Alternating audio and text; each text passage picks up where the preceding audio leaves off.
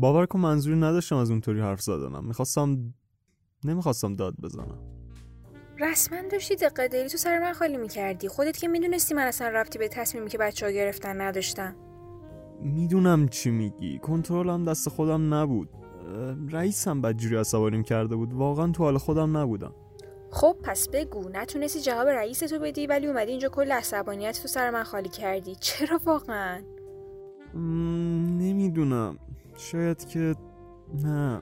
چرا؟ خب مثلا میدونی اون رئیسم بود دیگه. یه چیزایی داره اینجا کشف میشه.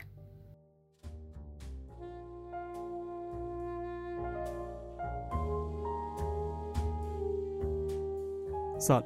اپیزود 33 سایکست رو میشنوید. من مهدی در کنار یاسمین. میخوایم در مورد خشم جا به جا شده باهاتون صحبت کنیم.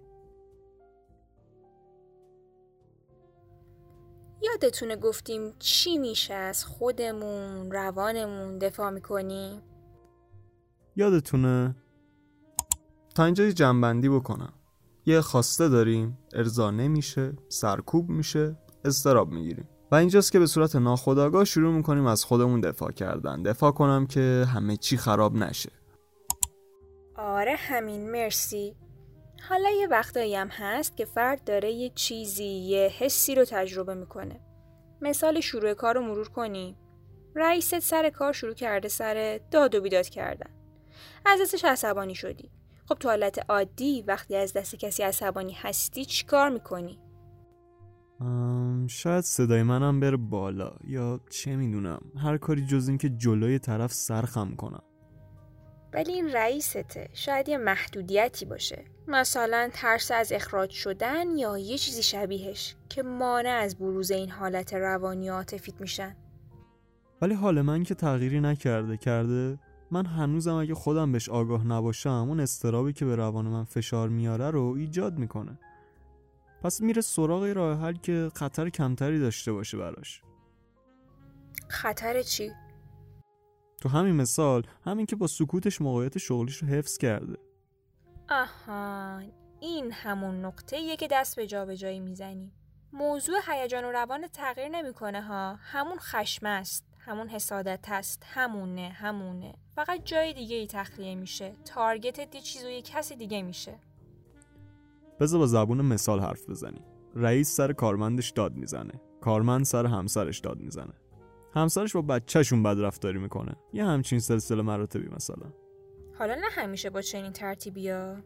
نه اصلا. تو زبون خودمونی میگیم دیوار کوتاه پیدا کرده. توی همین مایه ها یه منبع دیوار کوتاه پیدا میکنه و جابجایی احساسی و بقیه ماجرا. چقدر هم که این پدیده دیوار کوتاه واقع شدن آزاردهنده است. طرف رضایت رئیسش رو نگه داشته ولی خانواده‌اش از دستش آسایش ندارن یا دوستاش همش باید گوش به زنگ باشن که این بار از کدوم طرف قراره کازه‌کوزه‌ها سرمون خالی بشه. تازه اینی که میگی فقط توی سطح فردی و خانوادگیشه، وسیع‌ترش در حد اجتماعه. هر کی بخواد گرفتار چنین گردابی بشه در ازای سیری از تشکیلات، سیری از روابط دیگه‌شو تیره و تار میکنه. دقیقاً. قبول داریم یه وقتای جابجایی ارزشمنده، باعث میشه یه دلخوری، یه خشم تبدیل به یه دعوای بزرگ و انتقام کنترل نشدنی نشه، ولی نمیشه بهای سنگینی که خیلی وقتا به جا میذاره رو انکار کنی. البته که نه. توضیحاتی که نظری پردازان بعد فروید مخصوصا سر قضیه پرخاشگری دادن خیلی خوب این بها رو نشون میده. فرض کن سر یه اتفاقی دوچار سرخوردگی شدی و عصبانی هستی، ولی منبع خشم تو نمیتونی به چالش بکشی. یعنی چی؟ یعنی فکر کن مادر بچه‌شو دعوا میکنه ولی بچه به خاطر موقعیتی که داره، حالا این کوچیک‌تر بودنش و حس دوگانه‌ای که میگه تو مامان تو دوست داری، یه سرکوبی داره. باعث میشه بچه خشمشو جای دیگه روی یه هدف بیگناه، مثلا عروسکاش، تخلیه کنه. خب خوب شد اسم بچه ها اومد. چطور؟ داشت یادم میرفت که چقدر بحث شیرین خشم جابجا شده و مشتقاتش برای بچه‌ها و روانشناسای تربیتی هم مهمه. خیلی هم مهمه. طبق پژوهش‌های سیرز، بچه‌هایی که والدین پرخاشگر داشتن خارج از منزل در اماکن عمومی و غیره از بقیه بچه‌ها پرخاشگرترن.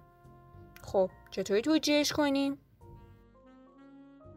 اینجور که بگیم بچه توی منزل سرزنش و تنبیه شده، شرایط بروز خشم رو هم نداشته در مقابل قدرت مادر، حالا میره سراغ یه سری سوژه کم خطر مثل بچه‌ها، و عروسک‌های مهد کودک.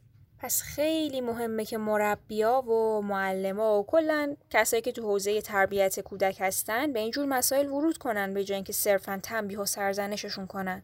فرض کن توی مدرسه هم به جای برخورد اصولی بازم تنبیه و تحقیر ببینه. خب یه گلوله آتش دستمون گرفتیم وارد جامعه کردیم. برخورد اصولی؟ آره دیگه، ببین قبول داریم خود خانواده بچه و بچه هم باید تحرک‌های جهت بهبود داشته باشن، ولی خیلی مهمه که مربیان به این مکانیسم دفاعی بی‌توجهی نکنن، با خانواده چنین کودکی ارتباط بگیرن تا زودتر مشکل حل بشه. فکر کن این بچه بزرگ شد بدون اینکه کسی فکری به حال این وضع کرده باشه. یا اصلا به هر نحوی، نه فقط طبق عادت، یه انسان بالغ داشته باشیم که احساسات نامطلوبش، مثلا خشمش، وسواسش، اینا رو روی یه شخص دیگه جابجا کنه. بله، به هر دلیلی اگه بچسبه به این راه مقابله‌ای، زمینه میشه برای رفتارهای ناسازگار و رفتار درهم و برهم، ناراضی و حتی سوء استفاده. پیامدهایی که قراره به جا بذاره واقعا فکر آدمو به هم میریزه، میدونی؟ مثلا سر همین خشم جابجا شده و آره، خب قرار نیست همینجا دست از سرش برداریم. حتی اگه هر کدوممون دست کم یه بار این کارو کرده باشیم، جدا از این که یکی رو از خودمون رنجوندیم، صورت مسئله رو پاک کردیم. مشکل ما و رئیسمون حل نشده، جمع شده و ممکنه به مرز انفجار برسه. چیکار کنیم؟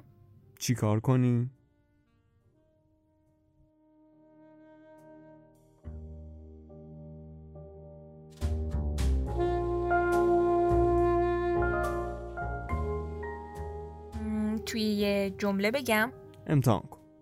واقعیت رو ول نکنیم. نه، کافی نیست، باید بستش بدیم. خب ببین، ما یه سری احساسات طبیعی داریم، مثلا همین خشم و ترس و اینجور چیزا دیگه. طبیعیه که گاهی تجربهشون کنیم، ولی یه جایی باید به خودمون بیایم و کنترلشون کنیم، به جای فرار کردن حلشون کنیم. سخته، خیلی سخته. آره معلومه، چالش برانگیزه، اصلا تمرین میخواد. تمرین مثل این که خوب در مورد اتفاقی که افتاده فکر کنیم. چرا اینطوری شد؟ من چه حسی دارم؟ چرا این حسو دارم؟ چی کار میتونم بکنم؟ تقریبا شبیه اون مواردی شد که توی ویدیوی اینستاگرام واسه خشم اشاره کردیم. اتصالمون با واقعیت قطع نشه. اینم احتیاج به رفتار جرأتمندانه داره.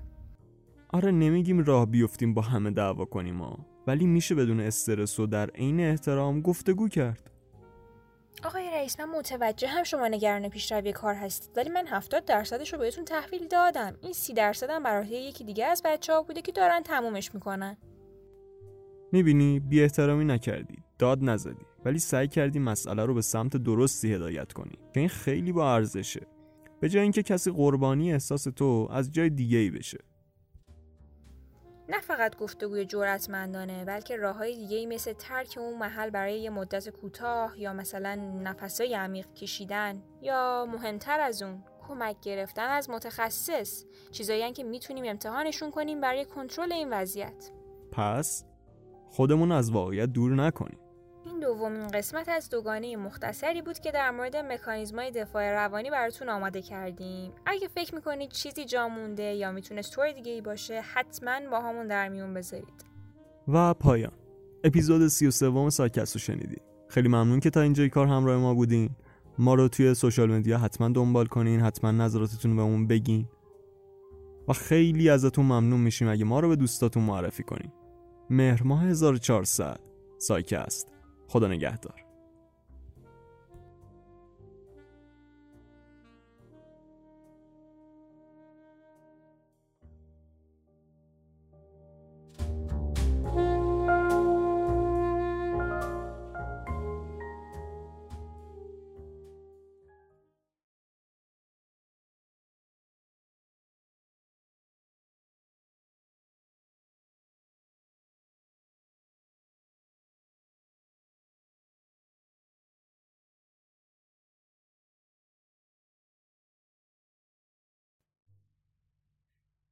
سلام.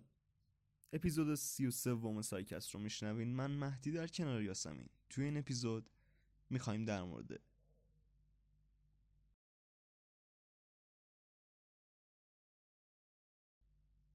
همراه ما باشین. خشم جابجا شده. خشم جابجا شده باهاتون صحبت کنیم. خشم جابجا شده. خشم جابجا شده. خشم جابجا